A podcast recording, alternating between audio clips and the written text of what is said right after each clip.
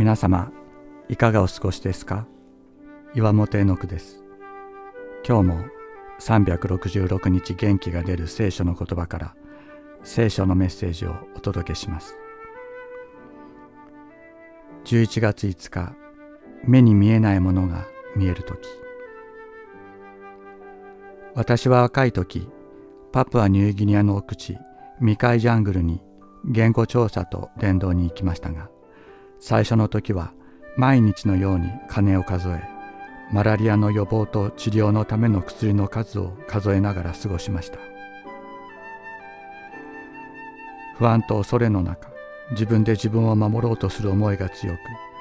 神に自分を委ねることができなかったのです。身の危険を感じることもあり私は二度と来たくないと思いながらオーストラリアに帰りました。そんな私を神は導き委ねるということを教えまた神の国と神の義を第一に求めるとはどのようなことかを教えるため私を再びニューギニアの奥地に連れ戻されました。目に見えない霊の世界が見えるような不思議な奇跡的な出来事を通しキリストは今もご自身が生きておられることを証明していかれました。何を食べようか何を飲もうかと自分の命のことで心配したり何を着ようかと自分の体のことで心配するのはやめなさい。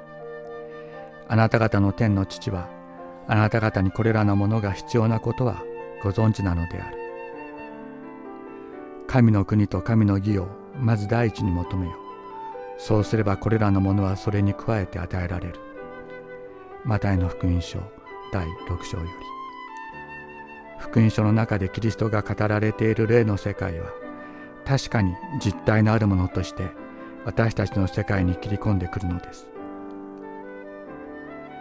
体の明かりは目単数形